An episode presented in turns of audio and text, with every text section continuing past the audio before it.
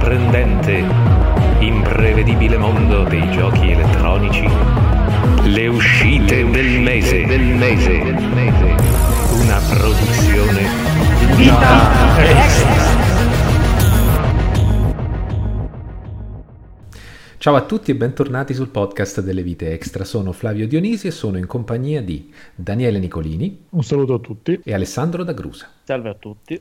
E quindi, come vi sarete accorti, quest'oggi siamo in una versione a minore percentuale di femminilità e di, aggiungerei anche avventure grafiche, perché Emanuela Uccello ha preferito una vacanza in Veneto e la compagnia della sua parte di famiglia eh, veneta allo stare qui rinchiusa in nostra compagnia in queste stanze verdognole da cui registriamo. È strano se ci pensate, no? Ma scelte di vita, eh, non, non comprendo. No, colgo l'occasione per salutare, oltre ad Emanuela che ritroveremo presto, anche chi ci ascolta, se c'è qualcuno che ci ascolta da quella splendida regione che è appunto il Veneto, in cui sono stato ormai tantissimi anni fa in una vacanza indimenticabile sull'altopiano di Asiago che vi consiglio sia dal punto di vista naturalistico che dal punto di vista storico, perché lì c'è tutta una zona di, eh, di battaglie cruentissime della Prima Guerra Mondiale che è ricordata sia da un museo sulla Prima Guerra Mondiale che strappa lacrime, e sia dalle trincee che sono tuttora eh, lì, insomma, in cima ricordo il famoso Monte Ortigara. Quindi ecco, salutiamo Emanuele Ocello, il Veneto, e cominciamo subito, direi, con le scuse questo mese. Non so se siete d'accordo, perché Dobbiamo delle scuse ai nostri ascoltatori perché ci eravamo lasciati l'ultimo podcast delle uscite con la promessa di ritrovarci a breve con la puntata speciale sulle nostre top 5 ed invece non se n'è fatto poi più nulla perché siamo tanti e metterci d'accordo insomma come si può ben immaginare non è proprio semplicissimo con i tempi e tutti gli impegni al di là del podcast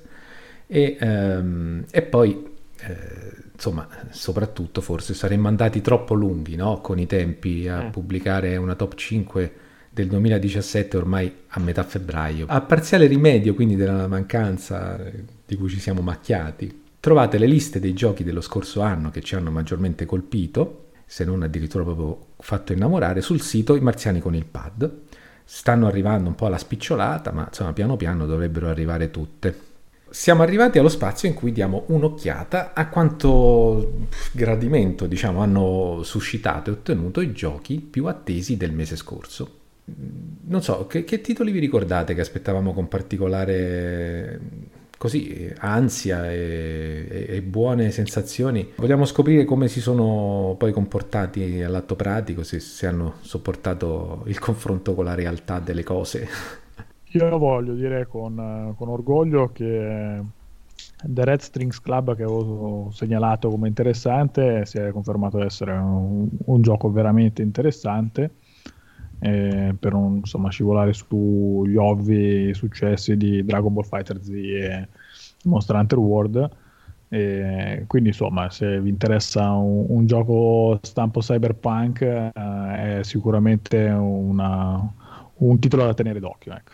e poi che altro c'era che, che comunque guarda Secondo me, se vogliamo pescare un po' la, la, delusione del mese, a occhio potrebbe essere The Impatient, perché è, che è un titolo per PlayStation VR, eh già, Supermassive sì. Games, nell'universo di, di Until Dawn.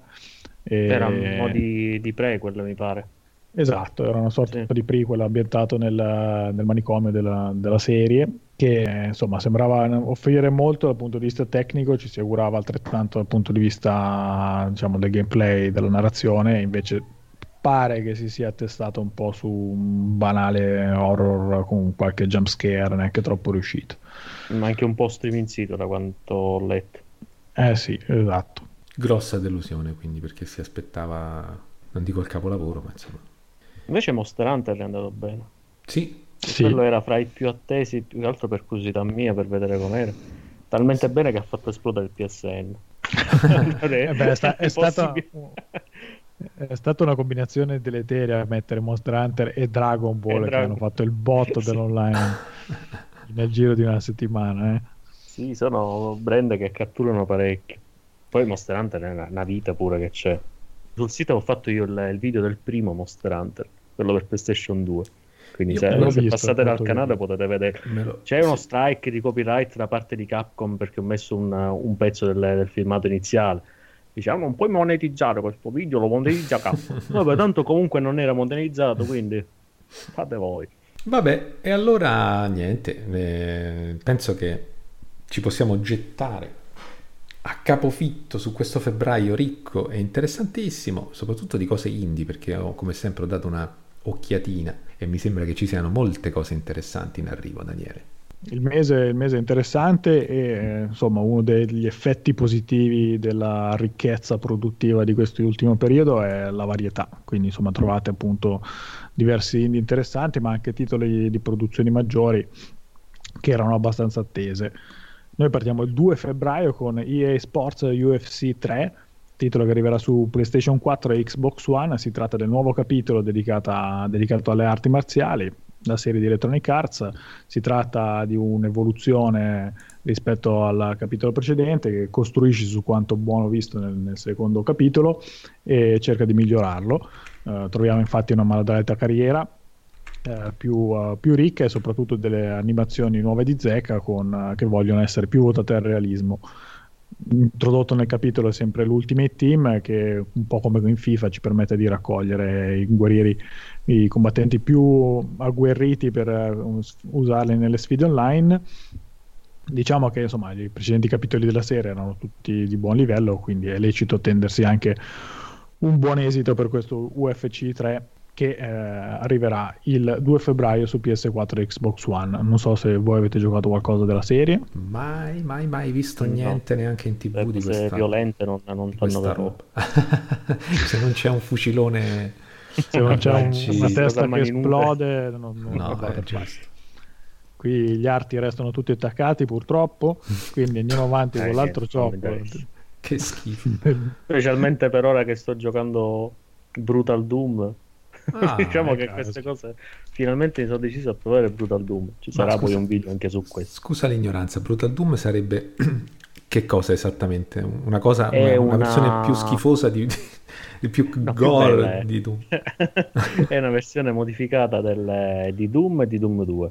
Ah, ah. Quindi si parla del 1993 e 1995.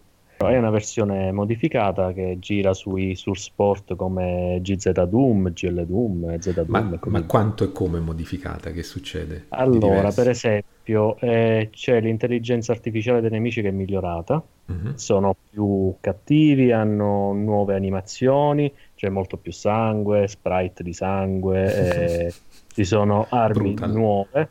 Sì. Sì, sì, armi nuove, poi si possono recuperare anche le armi dai nemici, cosa che prima non, per alcuni nemici non si poteva fare. E, e poi ci sono pugni, calci, si può giustificandolo insomma con questo nuovo motore, gra- cioè questo adattamento del motore grafico si può saltare, abbassarsi, dare calci, Mhm. si possono fare le, le dita medie verso pure i nemici, insomma è una versione molto più cruenta, molto più divertente. Io sono abbastanza eh, pignolo sul, eh, Eh, eh, su, sì. su- su Doom, non, non ho mai voluto provare per non snaturarlo, però una Eh. volta che l'ho finito in tutte le salse, lo devo provare per curiosità. È bellissimo, è bellissimo. Noi continuiamo sempre il 2 febbraio con We Were Here 2, titolo che arriva su PC ed è il seguito di un free to play che si chiamava appunto We Were Here. Eh, era un free to play, anzi è un free to play che si basa sostanzialmente su una meccanica abbastanza originale. Ci Sì. troviamo in in questo castello dove siamo in compagnia eh, di un altro giocatore eh, disperso eh, tra queste mura e eh, senza vederci direttamente dobbiamo comunicare tramite un walkie-talkie e aiutarci vicendevolmente per riuscire a raggiungere l'uscita.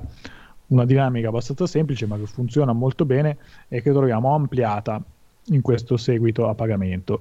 Eh, diciamo, la- il gioco rischia di non distaccarsi troppo da quella che era la dinamica del gioco originale, che invece trovate appunto free to play, però appunto è un, uh, un sistema che funziona, che vi consente di vivere qualche esperienza un po' diversa dal solito e interessante. Quindi è un gioco che anche questo vale la pena di tenere d'occhio. Ecco, io questo quando appunto ho visto mh, di che si trattava, la, diciamo così, la sinossi, mi ha incuriosito moltissimo per quello che hai detto tu.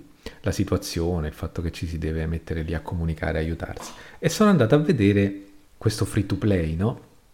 Mhm. Ma secondo me è un po' controproducente chiamare innanzitutto nello stesso modo sostanzialmente perché il tu nella grafica del, del titolo che si vede nel trailer è sotto, in realtà sembra che si chiami ugualmente We Were Here, il tu è una sorta di aggiunta ed è un- un'aggiunta minima, così come risulta abbastanza anche difficile guardando i trailer della versione free to play e quella eh, a pagamento trovare delle differenze. Adesso io mi chiedo ha senso far pagare un free to play anche se c'è una maggiore longevità, ma eh, l'idea di provarlo perché appunto io non lo conoscevo. Me- lo sfizio uno è, è- è tentato a volerselo togliere con il free to play. Una volta che hai fatto il Allora- free to play puoi dire vabbè ma non spendo dei soldi per una cosa che è semplicemente più lunga, ho visto com'è. e- Cioè non Ecco, è mi un po' una sembra- scelta strana. È, è una scelta strana, è sembrata strana anche a me. Eh, diciamo che capisco una scelta e non capisco tanto un'altra, nel senso che se- il fatto di appoggiarsi al titolo free to play la trovo sensato perché essendo un free to play con un'idea un po' diversa dal solito è riuscito a ritagliarsi uno spazio in quello che ormai, insomma, Steam ormai è un, un oceano di giochi dove è veramente difficile ritagliarsi un po' i riflettori. Quindi, insomma, è riusci- se è riuscito a ottenere visibilità con un gioco, eh, con la- un, un titolo a pagamento che riprende il titolo di un gioco che è riuscito appunto a ottenere un po' di attenzione, riesci a, a farti vedere.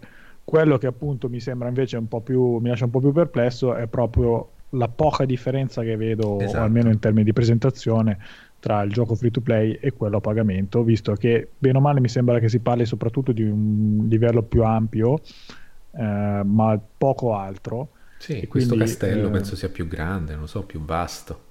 Esatto, quindi insomma magari saranno situazioni Ma- un po' diverse dove ti puoi trovare in compagnia della, della persona con cui Magari avranno, avranno migliorato il, ad ampliato gli enigmi presenti, perché comunque si tratta, da quanto avevo letto quando cercavo qualche free to play su Steam, si tratta comunque di riuscire a risolvere gli enigmi da due parti diverse, cooperando. Mhm, Sì, Quindi È un- magari avranno espanso questa, questo tipo di questa dinamica, sì. questa dinamica, sì. Io Ah, il fatto che non so neanche quanto, quant'è il costo del lancio, onestamente, quindi bisognerebbe anche valutare quello, perché se Sì, sì. il prezzo è esoso, allora è evidente che uno non sia contento della prova del free to play. Se invece gli è piaciuto il primo e ha voglia di fare qualcosa in più, allora magari se il prezzo è abbordabile, uno ci si può anche tuffare. Io fossi stato il loro avrei tolto di mezzo il free to play. Però, vabbè. No, invece secondo me era giusto fare così come ha fatto, però avrebbero dovuto trovare almeno, poi magari ci sono, eh, però se ci sono non lo stanno comunicando bene, Mm. eh, delle differenze più marcate rispetto al gioco originale. Mhm. Anche fosse un'ambientazione totalmente diversa, che mi fa capire che sto facendo qualcosa di veramente nuovo, Mhm. eh, avrebbe dato un valore aggiunto alla versione a pagamento. Però ecco, Così l'idea c'è. veramente sembra Mm. poco più. L'idea c'è e questo è quello che mh, non so se anche per voi è così, ma quando vedo un'idea, uno spunto interessante, per me già è tantissimo perché siamo abituati a giochi fotocopia, Sì. a, a sviluppatori e, che- e produttori che non vogliono rischiare. Quindi quando vedi un'idea che sembra interessante e nuova in qualche modo, insomma, sicuramente il free to play intanto lo proverò. Anzi, se qualcuno allora- di voi vuole, lo facciamo insieme perché questo si fa in due, quindi bisognerà Sì, tra provare. l'altro si può fare appunto solo online e quindi l'alternativa è affidarsi al random del gioco eh, Mm. che potrebbe mettervi insieme a persone di qualunque lingua. Eh, esatto, potrebbe mettervi in situazioni che non vorreste vivere. Però. Ecco, magari fuggire, fuggire da un castello e risolvere enigmi in compagnia di un russo che, che si esprime nella propria lingua madre diventa un po' complicato. Vabbè, se provi We Were Here e ti convince abbastanza a provare il titolo a pagamento, lo trovi su PC il 2 febbraio. Noi invece andiamo avanti, arriviamo al 6 febbraio dove troviamo un atteso remake, ovvero quello di Shadow, Shadow of the Colossus che arriva su PlayStation 4. Il gioco di Fumito Ueda appunto eh, non ha bisogno di presentazione, uno, uno dei suoi capolavori. Eh, era uscito originalmente su PlayStation 2, è tornato su PlayStation 3 grazie a una collection HD che lo vedeva in coppia con eh, Ico e adesso arriva di nuovo anche su PlayStation 4 attraverso questo remake che ne rivede la grafica eh, offrendo una, un impatto estetico più realistico. Eh, sono già uscite tutte le recensioni del prodotto, sono tutte più che entusiaste. Eh, la qualità del lavoro svolto è assolutamente eccezionale, il miglioramento grafico è sensibile ed è fedele nella, a riportare il lavoro di Ueda paro paro. Qualcuno si è addirittura spinto a sostenere che eh, forse l'eccessiva qualità del lavoro eh, grafico eh, va un po' a danneggiare quello che era un po' lo, diciamo, lo spirito che alleggiava sul, sul, gioco originale, però insomma se si tratta di un gioco eccezionale che ora avete modo di recuperare anche su PlayStation 4. Se Noi vuoi farlo abbiamo... Flavio, c'hai 5-6 anni con la tua cadenza per Colosso. sì. No, io ecco, con questa cosa che, che dici mi fai ricordare che, che questo aspetto qui mh, a me ha dato modo, perché appunto ricordiamo io ho giocato due colossi all'anno più o meno di media, ma poi in realtà ne ho fatti, so, vabbè, in modo diverso, ma ho portato avanti il gioco per circa dieci anni. E però ecco, quello che volevo sottolineare con questo eh, è che, che, il gioco non invecchiava, cioè tutto intorno al gioco eh, cambiava, sì, c'erano nuove piattaforme, nuovi picchi di, di grafica e giocabilità. Dieci anni, insomma, nel mondo dei videogiochi sono un tempo infinito. Eppure io, tutte le volte che mettevo il disco nella PS2, dal 2006 fino al 2016, cioè non, non, c'era da storcere il naso per niente. Di, di, ma l'hai finito poi? Sì, certo che l'ho finito, ma dico, ah, ness- okay. per nessun aspetto si poteva storcere il naso, insomma. Nel senso, proprio per dire che, che è un gioco talmente baciato da, dalla grazia del, del game design, del, del, de, della grafica, dell'inventiva e dalla poesia no? che lo pervade, che non invecchiava. E secondo me non invecchia tuttora, perché se uno lo mette su no. PS2 continua a giocarci benissimo. Però ecco, il massimo esperto riconosciuto in materia è sicuramente eh, Alessandro, che io, mentre io ci mettevo dieci anni a finirlo la prima volta, lui l'ha finito in dieci anni quante volte? No, vabbè, da, da, un po' che non ci gioco, comunque sì, 4-5 volte l'ho finito. Eh, eh, eh, eh. Più che altro insomma... perché volevo scalare il santuario, volevo espandere il più ah. possibile la, la, sferetta della, della resistenza per riuscire a scalare il santuario. Cosa che non sono riuscito a fare perché nella versione PAL, se non ho capito male, non è possibile. Invece eh. nella versione NTSC ci Ma sono alcuni, ah. alcune rocce che, dove ti puoi riposare. Ma pensate. Non serve quindi... a niente scalarlo, però sai. Ah, però è un'impresa legata a quel gioco. È lì la montagna, perché non... Cioè, perché la scali la montagna? Perché è lì? perché vuoi scalare il santuario? Perché Ma è lì? È giusto, scusa. Eh. Anche perché si scalano i colossi, perché non dovresti scalare una montagna? Ah, appunto. Ma ecco, questo sicuramente è il gioco che ti fa più vacillare e rimpiangere di non avere ancora PS4, secondo me. Eh sì, più che altro perché non ho neanche la versione eh, rimasterizzata PS3, per PS3, quindi ah. l'ho giocato direttamente su PS2. Però dicono che quella quindi... sia una versione un po' pigra, una rimasterizzazione proprio minima indispensabile, almeno... Sì, vabbè, sono le eh. texture rifatte in, HD. Eh, certo, magari la fluidità sarà un po' migliore rispetto a PlayStation 2 che tante volte faticava, anche se era comunque giocabile. Mm-hmm, sì. Però sai com'è? Questa versione PS4 è abbastanza intrigante, anche perché non si tratta di una rimasterizzazione, ma proprio di un remake. Mm-hmm. Con tanto di eh, colossi rifatti a partire dai modelli originali.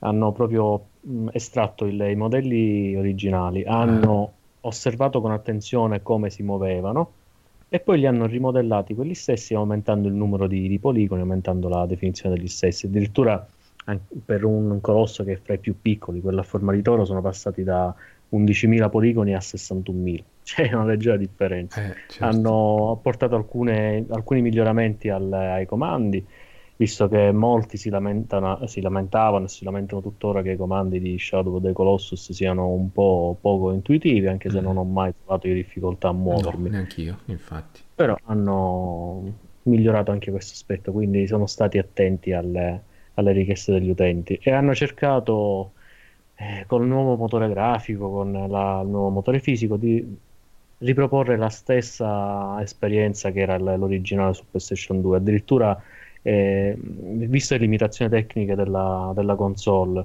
eh, c'erano alcune, diciamo, alcuni adattamenti che venivano fatti sul, sul, gioco del PlayStation 2, per esempio c'era parecchio effetto di sfocatura, parecchio blur, per esempio, mm-hmm.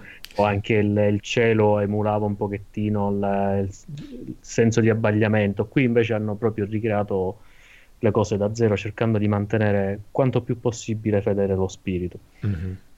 Però è da vedere sempre il risultato finale, cosa spunta fuori. Se doveste adesso richiamare alla memoria un colosso, proprio che proprio dici no, questo non me lo dimenticherò mai, anzi è il primo che mi viene in mente, quale vi viene in mente? Io ce l'ho già pronto, non so, non mi ricordo il nome, ma me lo ricordo perfettamente. I nomi sono impossibili da ricordare, eh. ma sono tutti belli. Però il, forse quello più iconico per me è il, il colosso quello con, eh, con, la spada.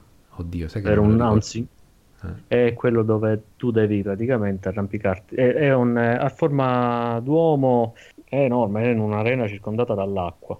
È mm-hmm. altissimo questo. Devi riuscire a scalare la, sca- la, la, spada, salire su di lui. Ci sono delle, delle, cose particolari da fare che non sto a dire per non spoilerare nulla. Ci può stare.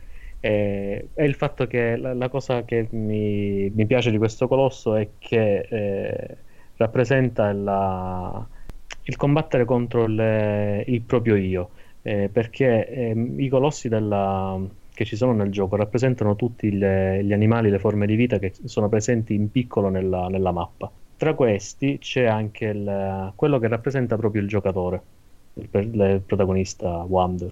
E, e, quindi è come se lui combattesse contro se stesso. Eh. E, sto vedendo adesso la lista dei, dei colossi. Vabbè, c'era il serpente delle sabbie che poi cominciava a volare da sotto. Sì, bellissimo. Da sotto la sabbia, che era qualcosa di incredibile. Ma ce n'era un altro prima, in uno spazio. Dove lì in quelle sabbie c'è un, eh, un richiamo ad Ico. Sì, c'è uno degli archi, dei, dei, cerchi di Ico. Mi ricordo che stavo su uno specchio d'acqua e a un certo punto volavo in ah, sì. a questo. Sì, che certe volte ti portava pure sott'acqua. Madonna, guarda, una cosa indimenticabile. Ma tu, Daniele, l'hai giocato questo, no? Sì, sì, sì. Per e me quello che mi è rimasto più impresso banalmente è il primo. Nel senso che eh sì. ah, arrivi, quello, ti sì. faceva salire. Insomma, il gioco io l'ho giocato che non, non, sapevo tantissimo del gioco in sé, quindi già era un po' diciamo alla cieca. Uh-huh. Eh, sali que- questo spazio, ti ritrovi in questa piccola radura dove all'improvviso ti, ti trovi questo colosso davanti. Uh-huh. E, insomma, il fatto che lui ha questi occhioni che sembrano, insomma, sono dolci, insomma, non sono quelli del mostro cattivo vero, ragione, che sì. ti vuole mangiare e È tu sei lì che, mm. che, lo stai mazzuolando di botte con cattiveria mentre lui ti, sembra che ti dice ma perché cosa t'ho fatto? Eh, ma hai vissuto subito fa... la, dis- la, la, dissociazione, la, la dicotomia sì, interiore, sono il bene o sono penso il male. Che, che ci eh. sto ancora male adesso per, il, per questo omicidio. Sì, ma alla fine nel gioco noi siamo dei mostri perché sti colossi meschini non facevano niente. Sì, sì, no, ma infatti però... Beh, alcuni sono, sono, più aggressivi di altri, dai. Il primo probabilmente è il più eh, nuovo perché era il tutorial, diciamo. Eh. Però... Però devo dire che è uno dei momenti in generale, nel, diciamo, nella mia esperienza di giocatore, che mi è rimasto più impresso, quello di dover eh, stendere questo colosso che, che ti guarda con colpa. Sì, veramente, insomma, l'ho trovato un momento forte. E voi ci siete arrivati tutti e due dopo Ico? Sì. No, io eh. prima di Ico. E, e, se tu dovessi dire il tuo preferito fra Ico e Shadow, è sicuramente Shadow the Colossus. Sì. Io non lo so, no Probabilmente no, perché l'impatto col mondo di guerra ce l'ho avuto con Ico e quella, un po' come dicevi Vabbè, tu. l'imprinting. Eh, Daniele, del primo colosso, no? Eh, non importa se anche quelli dopo sono più, da un punto di vista game design, sono più rifiniti, sono più interessanti, no? Però l'impatto col, col primo gioco di Ueda ti rimane impresso. E Daniele ti chiedo, quanto speri in una realizzazione di un comparto VR su questo titolo qua? Ma oddio, francamente non lo so, nel senso che per esempio, insomma, chi ha avuto modo di provare la demo di Last Guardian VR, eh, non gli avrei dato mezza lira, eppure funziona abbastanza semplice con un'implementazione altrettanto semplice, eh, almeno per quel piccolo frangente che è offerto dalla demo. Quindi, diciamo, indicativamente penserei che un gioco come The Shadow of the Colossus, che comunque ha un certo grado di dinamismo, dovendo scalare colossi e tutto il resto, eh, si presti magari non tantissimo a, alla, realtà alla, realtà virtuale. Però, appunto, in una certa misura la demo di Last Guardian mi ha fatto ricredere, quindi eh, mi piacerebbe avere modo di provare una demo di questo tipo per capire quanto è fattibile e percorribile questo tipo di esperimento. Sì, Però io... diciamo che un po' come, come, esattamente il remake, insomma, questi giochi di Ueda sono talmente insomma, studiati con un design accurato, arti- artisticamente eh, ben riusciti, che non sento, insomma, sono quei tipi di giochi che ho sempre paura a metterci mano in qualunque forma eh, che si tratti di remake di VR o quant'altro. Eh, perché il gioco originale è talmente confezionato bene così che mh, mm, me lo tengo così anche senza non sento l'esigenza di, di nuove versioni ecco. no questo è un titolo che resterà sempre comunque perfetto così com'è però per esempio sarà che io ho giocato a Teseus che ci mette di fronte a una figura in scala veramente mastodontica rispetto a noi e in prima persona ho subito pensato a cosa sarebbe stato Shadow the Colossus, già l'avevo detto insomma in un vecchio podcast quando commentavo Teseus. Ecco, e quindi sì, può funzionare e, e anche molto bene. E, e, un po' appunto mi resta l'amaro in bocca se non lo fanno eh, di aver potuto immaginare con un altro gioco quanto bello sarebbe stato Shadow the Colossus in VR e non aver visto in realtà poi il titolo in questione in realtà virtuale. Vabbè, andiamo avanti, se no qua parliamo solo di Ueda e Shadow the Colossus.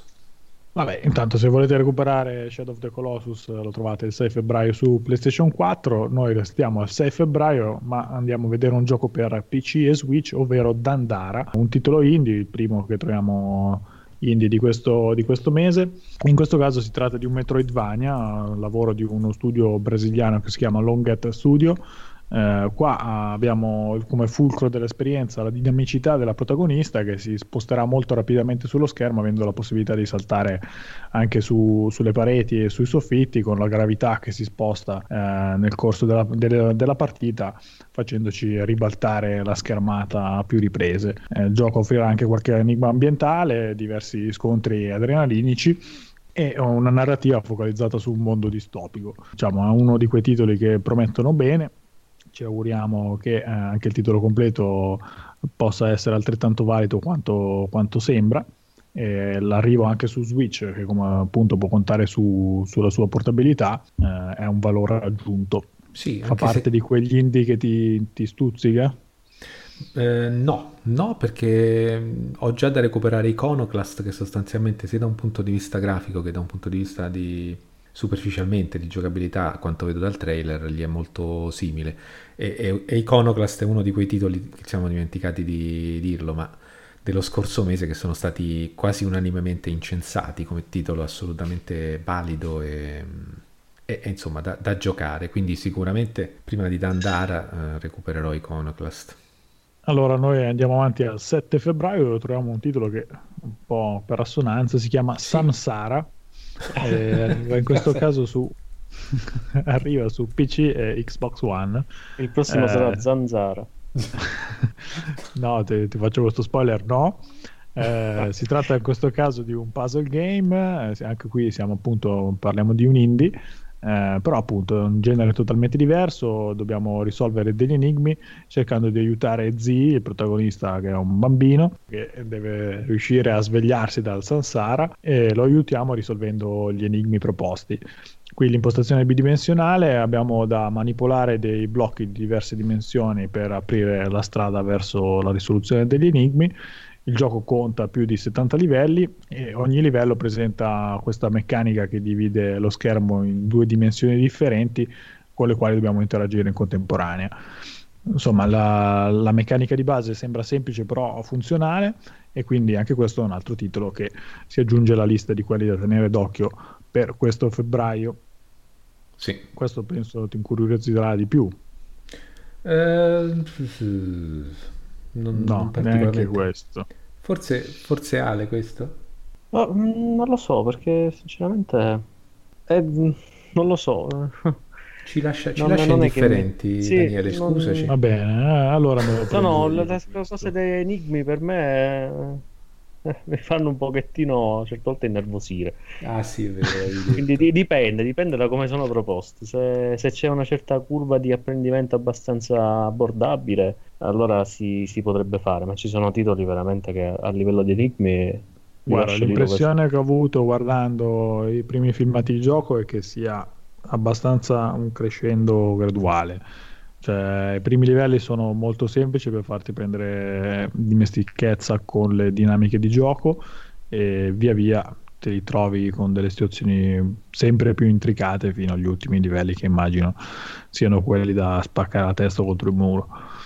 Non lo so, io ho ancora in mente il- quel, quel breve Twitch di The Talos Principle che ci giocava Flavio, che siamo rimasti là mezz'ora in un, in un enigma che non si riusciva a capire, quindi sono rimasto ancora un po' traumatizzato. Se volete lanciarvi in questa sfida impegnativa, allora trovate il 7 febbraio Samsara per PC e Xbox One. Noi andiamo avanti all'8 febbraio dove troviamo Planetoid Pioneers per PC, un gioco che è già disponibile da circa un anno in versione Early Access e che adesso arriva con la sua versione completa. Si tratta anche qui di un Metroidvania, qua dobbiamo però esplorare dei piccoli pianeti, uccidendo creature, raccogliendo materiali e costruendo così nuovo equipaggiamento. È un gioco che conta molto anche sulla cooperativa e eh, in una certa misura anche sull'effetto comico. Infatti, Planetoid Pioneers eh, conta un motore fisico eh, che eh, genera delle situazioni abbastanza divertenti con i personaggi che capitombolano giù eh, nei precipizi e giù per i gruppi. E inoltre da sottolineare il supporto allo Steam Workshop che appunto lascia spazio alla creatività della, della community che può così ampliare i contenuti di gioco. Questo titolo eh, invece fa suonare più di un campanello di interesse perché richiama moltissimo, a detta poi degli sviluppatori, anche un titolo famoso che è Blaster Master, che era un gioco per NES, se non ricordo male, sì, che io ho recuperato su Virtual Console qualche anno fa per Wii.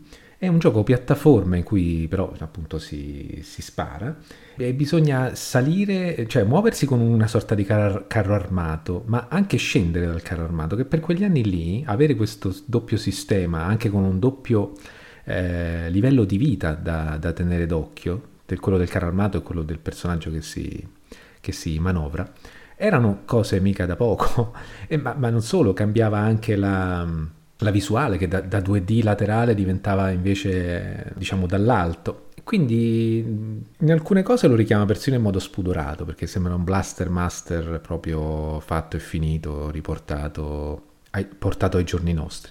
Però insomma, per me è un titolo di merito che quel titolo, pur essendo come tutti i titoli di allora molto difficile, lo- l'ho giocato parecchio e, e lo gioco sempre volentieri, quindi magari sì, un occhio a questo Planet Pioneers gli si può senz'altro dare.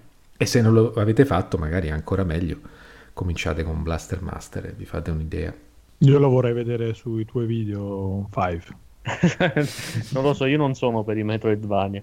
Non, Se invece non- poi- non è il genere che non, no- non si mette d'accordo con me. Anche se comunque come Metroid ho giocato Metroid, Metroid Prime. Forse Eh, lì un pochettino mi mitigava il fatto che fosse anche in prima persona. Ma poi ho provato il primo Metroid in, eh, in versione però rimasterizzata, diciamo la versione un pochettino migliorata con tanto di mappa sempre visibile. E là ho capito che i Metroid e, e quindi il, il genere Metroidvania dove devi andare avanti e indietro sempre negli stessi posti perché sblocchi quelle- Mm, quel sì. piccolo potenziamento che ti permette di andare nella mappa che prima era bloccata e sempre fare avanti e indietro non, niente, non è cosa mia. Proprio così, è la- il punto debole, come il punto debole per me degli JRPG, o comunque sì, dei JRPG e i suoi combattimenti a turni per quanto riguarda i Metroidvania sono il cosiddetto backtracking, dover tornare e ritornare nelle stesse zone, però ci sono alcuni Metroidvania che riescono bilanciando moltissimo questa, molto bene questa componente, perché appunto tu torni indietro ma poi ci torni con nuovi potenziamenti e, e puoi fare tutte cose nuove, no?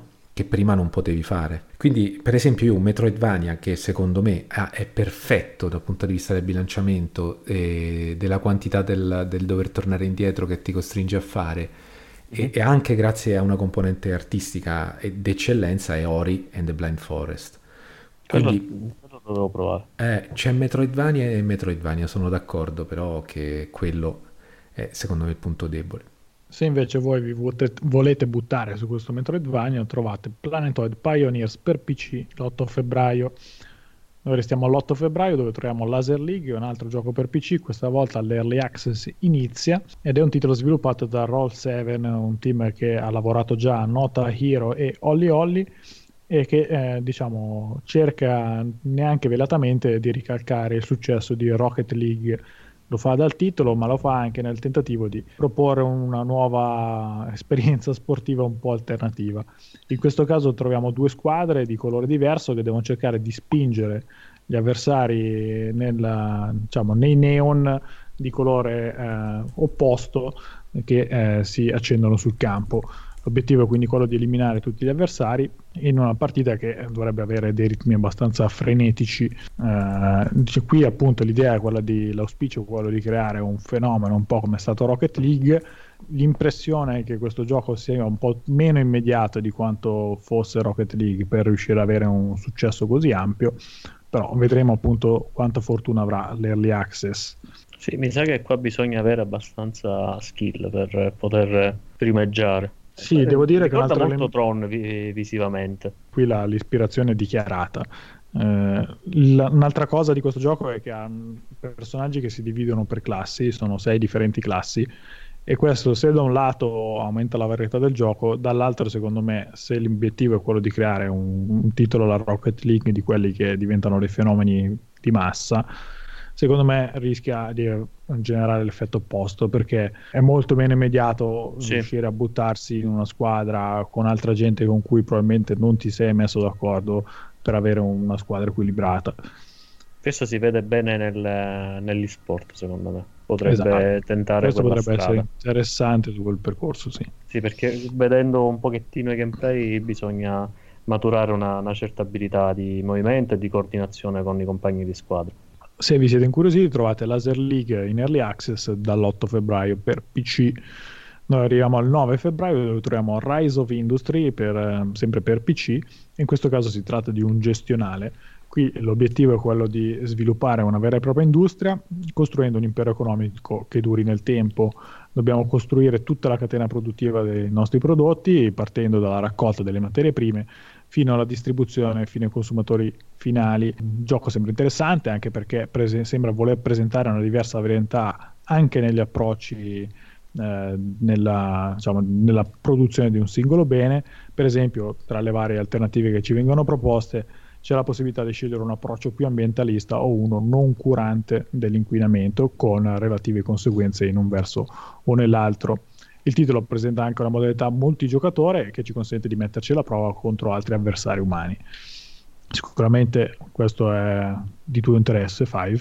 Uh, no, oddio, i gestionali comunque li sto rivalutando perché quando ho iniziato un pochettino a, a giocare un pochettino a Endless Space, mi pare che si... aspetta, aspetta che dovessi Sì, sì, sì. È giusto, okay. giusto, giusto, No, perché siccome ce ne sono tanti col titolo simile, quindi devo dire che mi ha preso. Ma lì c'è anche la componente fantascientifica di esplorazione dei sistemi planetari, che quello fa tanto per un appassionato di fantascienza. E quindi diciamo che li sto rivalutando un pochettino, sto rivalutando le mie stesse capacità nel, nel genere. Però do ancora il beneficio del dubbio per cose che non siano fantascientifiche, questo sì. Allora, se vuoi provarlo, trovi Rise of Industry per PC il 9 febbraio. Sempre il 9 febbraio troviamo anche uno dei piatti caldi di questo mese, questo febbraio 2018, e infatti abbiamo Kingdom Come Deliverance che arriva su PC, PlayStation 4 e Xbox One. Non un gioco molto, esatto, un gioco mm. molto atteso che si è fatto aspettare più del dovuto qualche rinvio di troppo e che eh, presenta un gameplay che vuole essere una riproposizione del mondo medievale senza appoggiarsi a elementi fantasy come magie o draghi. Eh, il realismo vuole essere uno dei punti di forza del titolo, insieme a una narrativa non lineare che dovrebbe garantire la presenza di quest, il cui sviluppo è affidato totalmente al giocatore. L'esperienza quindi dovrebbe variare molto da partita in partita, offrendoci la possibilità di affrontare le diverse missioni in modo molto variegato so che era un titolo che seguiva abbastanza Fla. Sì, sì, mi ricordo ormai circa due anni fa avevo fatto un, un piccolo articolo insomma, di avvistamento su Marziani con il pad e doveva uscire entro l'anno, poi invece mi sembra che insomma, eh, sono andati lunghi, però mi ricordo anche che era previsto solo per PC ed era in forse poi una trasposizione sì. per le console, invece ora esce su tutto in contemporanea. Non lo so, sembra me... anche uscire in forma, eh? sì. perché comunque le prove sono più che positive mm. finora. Anche da questo... vedere come sarà su console però, perché sì. per... è abbastanza pesantuccio da quanto si è mm-hmm. visto nelle varie dimostrazioni, quindi già per eh, poterlo gestire adeguatamente ci vuole un PC abbastanza performante. Sì. sì, appunto come dicevi, il fatto che comunque è un, eh, diciamo, un fantasy RPG ma con delle basi ben piantate sulla storia del, no? del medioevo sì. europeo, questa cosa qua era l'aspetto più interessante perché normalmente non, non, non, siamo nel contesto proprio storico, siamo appunto nel fantasy e la, e la, e la fantasia è libera e galoppa, no? Invece qui c'è la storia ed è interessante proprio anche come operazione. Vedremo.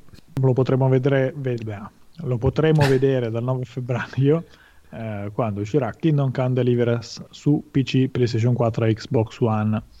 Chiudiamo questo 9 febbraio invece con The Seven Deadly Sins, Knights of Britannia, che arriva su PlayStation 4. Come suggerisce il titolo, si tratta del titolo del gioco dedicato alla serie di Seven Deadly Sins, un manga che è stato riportato anche in forma di anime eh, che è presente sul catalogo di Netflix. Eh, per quanto riguarda il videogioco, qua abbiamo un brawler 3D che sembra un po' riprendere la formula proposta con i Naruto di Cyber Connect 2. Purtroppo in questo caso le prove, le prime prove sono un po', lasciano adito a un po' di perplessità sulla qualità di questo lavoro che per tuttavia sembra essere comunque interessante per chi ha apprezzato il materiale originale e quindi ha voglia di tuffarsi in un prodotto che eh, presenta i suoi personaggi preferiti. Andiamo avanti al 13 febbraio dove troviamo Dynasty Warriors 9 che arriva su PC, PlayStation 4 e Xbox One. Dynasty Warriors è una di quelle serie che non hanno bisogno di presentazioni, soprattutto per il tempo e il numero di capitoli che ci sono stati proposti nel corso degli anni. Si tratta di una nota serie di Musu che eh, arriva ora al nono capitolo. Eh, il cuore del gioco resta lo stesso, ci troviamo a guidare questi eroi mentre eh, si travolgono centinaia di nemici con un colpo di spada. Eh, e qui però abbiamo delle novità che vogliono portare una ventata di freschezza anche a questa serie spesso ferma sulle sue meccaniche. Nello specifico Dynasty Warrior 9 introduce l'open world che ci permette quindi di trovare di muoverci su un'intera mappa sin dall'inizio andando così a sostituire la vecchia impostazione che prevedeva l'utilizzo di mappe di battaglia ristrette. Eh, questa meccanica dovrebbe consentire di un, un, approccio al gioco più vario, con la possibilità di sfruttare anche elementi come il ciclo giorno-notte e gli effetti atmosferici per guadagnare un vantaggio tattico in battaglia. Non so se voi siete amanti o Ci eh, hater dei Musu. Ci fai sempre questa domanda, ma non cambiamo, le nost- eh sì, non cambiamo, le nostre abitudini, i nostri gusti. Non, non, ci piacciono questi giochi, non ci piacciono. Ci dispiace. Va bene, ma... Eh, io ci provo perché eh, lo, qui lo confesso. Eh, io e Musu non mi dispiacciono, ci gioco anche volentieri. Quindi eh, provo a, conver- a, convertirvi a questa religione di eretici. Per ora non ci stai riuscendo. Ci riuscirò con Dynasty Warrior 9, che esce il 13 febbraio per PC, PlayStation 4 e Xbox One. Noi noi invece andiamo avanti e arriviamo sempre il 13 febbraio a Monster Energy Supercross, uh, the official videogame per PC, PlayStation 4 e Xbox One. Si tratta del titolo targato dall'italiana Milestone per uh, le due ruote su sterrato. Uh, il titolo uh, copre la stagione ufficiale 2017 di Supercross, comprendendo piloti e piste ufficiali e prevede una modalità carriera che ci consente come, come classico di eh, preparare il nostro alter ego e spingerlo verso l'alto della classifica. Uh, una, in questo caso è stata posta molta attenzione alla possibilità di personalizzare piloti e moto, oltre alla presenza di un editor che ci consente di uh, modificare le piste a nostro spiacimento. Mm. Niente, anche qua non come questa della domanda. No, io non voglio riempire il podcast di eh, l'avete giocato e voi no. no. No, no, lasciavo, solo per Trial Fusion. Lasciavo un silenzio strategico per offrirvi la chance di inserirvi e nel caso andavo avanti. Vai, vai Quindi pure. vado avanti. Andiamo avanti il 13 gennaio con un altro titolo che si chiama Pop-Up Pilgrim, titolo per PlayStation 4 ma per Oh. PlayStation VR. Qui accendiamo l'interesse di Flavio che si può risvegliare dal suo riposino. Torpore. Qui il passaggio è la, la- diciamo, la, la genesi del titolo è un po' curiosa perché si tratta in una certa misura di un titolo che arriva dalle PlayStation Vita eh, e e approda su PlayStation VR. Il titolo da cui prende le mosse è Floating Cloud Gods, eh, uno strano titolo dove guidavamo questa divinità a bordo di una nuvola, mentre con eh, dei proiettili cercavamo di proteggere i pellegrini dall'avvento della- dall'arrivo delle, di creature malvagie. In Pop-Up Pilgrim il concetto di base è lo stesso, solo che questa volta noi occupiamo lo spazio sulla nuvola in prima persona e dobbiamo non lanciare proiettili ma guidare con lo sguardo il percorso di questi pellegrini. Eh, la dinamica eh, del gioco si svolge su sfondi bidimensionali che sono però distribuiti su diversi livelli, quindi abbiamo come una sorta di livelli di cartonato scenografici che si sovrappongono uno all'altro e dobbiamo appunto guidare il loro percorso verso una sana destinazione. Non so se questo ti incuriosisce, Flavio. Sì, sì, moltissimo. Ho visto qualche immagine e mi sembra sia da un punto di vista, diciamo, artistico che, che anche da un punto di vista di gameplay, da una parte è interessante, dall'altra beh, la meccanica è sempre quella dei lemming, se vogliamo, no? Sì, sembra di. Sì. Però, insomma, in VR non si è ancora mai vista, se non sbaglio. Quindi sì, a seconda del prezzo a cui è proposto, magari uno si può togliere lo sfizio. Non è quello, non è un titolo da primo giorno, eh, assolutamente, però so tu come la vedi al riguardo. No, la vedo un po' come te, nel senso che la cosa che mi lascia più cauto è che sulle dinamiche precise del gameplay non si è visto tantissimo. Mm, mm, mm. Nel senso che si vedono i filmati dove appunto si vedono momenti di gioco, però non è chiarissimo esattamente quello che ti è chiesto di fare per aiutare questi pellegrini a non morire nel corso del loro viaggio. Probabile che si debbano spostare piattaforme, penso, con l'ausilio del Move, no? Sì, il discorso è che non, Immagino. vi- non ho visto neanche quello, cioè si vedono soltanto questi omini che camminano su questi sfondi molto carini, eh, però non ho visto neanche proprio elementi di- con cui momenti di interazione specifica con oggetti a schermo. Quindi cosa fai tu nel corso del gioco al momento mi è totalmente Sì, ma sai, oscuro. sai che questa cosa che stai dicendo la notavo anche per quanto riguarda il titolo Laser League, cioè delle volte il trailer non, non fa luce sulla dinamica la meccanica di gioco, anzi, non so se lo fanno No. apposta. Guarda, questo sì. Il discorso è che, che mentre con Laser League non mi è chiarissimo esattamente come si svolge la partita in sé, Eh, però esatto. mi è abbastanza chiaro dal trailer e dalla descrizione eh, il succo del gioco. Mhm. Eh, con Pop-Up Pilgrim non, no, sostanzialmente no. Io vedo, vedo come si svolge diciamo, una partita, Sì. ma non ho ancora capito in nessun modo, neanche lontanamente, cosa fai tu, giocatore, Esatto. questo Secondo me nel caso delle- dei trailer di giochi VR ci vorrebbe uno stacco tra cosa sta facendo il giocatore, quindi eh, esterno, no? fuori del gioco, e poi all'interno per capire il proprio movimento come eh, interviene sul- nel contesto di gioco. Aiuterebbe. Ecco, io, io che sono una persona maliziosa, Mhm. Parto dal presupposto che se tu non mi fai sapere in alcun modo come, cosa stai facendo tu mentre il gioco sta procedendo, Ah, forse potrebbe essere perché non hai piacere a farmelo sapere. ah, bene. Quindi per questo motivo voglio essere cauto. Vabbè, ma cosa titolo. potresti stare a fare, scusami? Ma poi la questione è che magari non stai facendo niente di rilevante, e quindi il gioco è relativamente passivo, comunque non particolarmente divertente, o è un grosso difetto di comunicazione, appunto è voluto. Quindi Comunque- nel dubbio aspettiamo Esatto. il, il 13 febbraio quando Pop-Up Pilgrim arriverà su PlayStation VR. Noi chiudiamo il 13 febbraio con un altro dei titoli di punta di questo mese, ma in questo caso si tratta di un indie, ovvero Crossing Souls, che arriva su PC e PlayStation 4. Il modo più semplice per definire Crossing Souls è chiamarlo semplicemente lo Stranger Things del videogioco. Questo perché eh, i protagonisti dell'avventura sono dei ragazzini che si trovano immediatamente travolti da situazioni paradossali, ma anche per lo spirito della produzione che eh, non fa anche lei non, non, non fa finta, non, non, rinuncia a richiamarsi totalmente allo spirito degli anni Ottanta con diversi riferimenti a film, videogiochi e in generale alla cultura di quel decennio. Eh, il gameplay eh, si sviluppa intorno a un action adventure con elementi da gioco di ruolo che ci consente di utilizzare cinque diversi personaggi, ognuno dei quali fa appoggio a diverse caratteristiche uniche.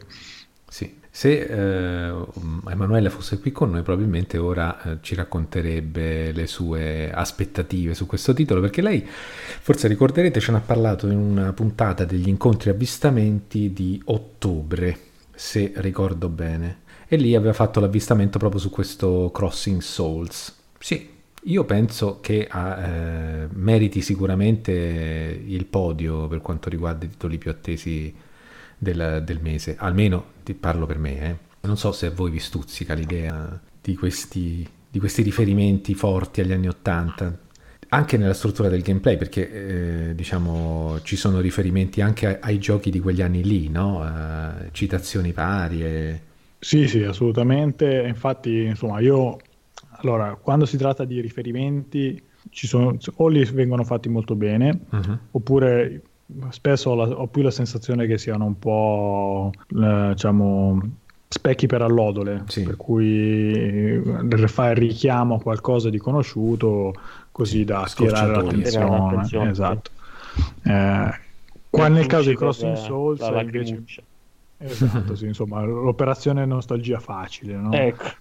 Con Crossing Souls invece mi sembra che il lavoro sia stato fatto in maniera certosina. Mm-hmm. Eh, e che si sia lavorato bene appunto per richiamare nella sua interezza lo spirito di quegli anni, appunto come è stato fatto con la serie TV. Per questo motivo lo trovo molto interessante perché da quello che si è visto è molto curato sia dal punto di vista estetico che da quello dei, dei contenuti. Se vi siete incuriositi trovate Crossing Source per PC o PlayStation 4 il 13 febbraio noi continuiamo il 15 febbraio, continuiamo col tuffo nel passato con il remake di Secret of Mana che arriva su PC e PlayStation 4. Eh, si tratta del remake di un fortunatissimo JRPG che era arrivato nel 93 su SNES. Era un ottimo gioco di ruolo con una storia vincente e dei personaggi ben caratterizzati. Come prevedibile, il remake porta con sé una grafica tridimensionale oltre una, alle musiche riarrangiate che però lasciano la possibilità di ascoltare la versione originale e anche delle scene di intermezzo inedite che vanno ad arricchire quella che è la narrazione del titolo. Si può giocare anche in coop locale e ovviamente trovate il supporto ai trofei su PlayStation 4 e gli achievement su PC. Bello, bellissimo.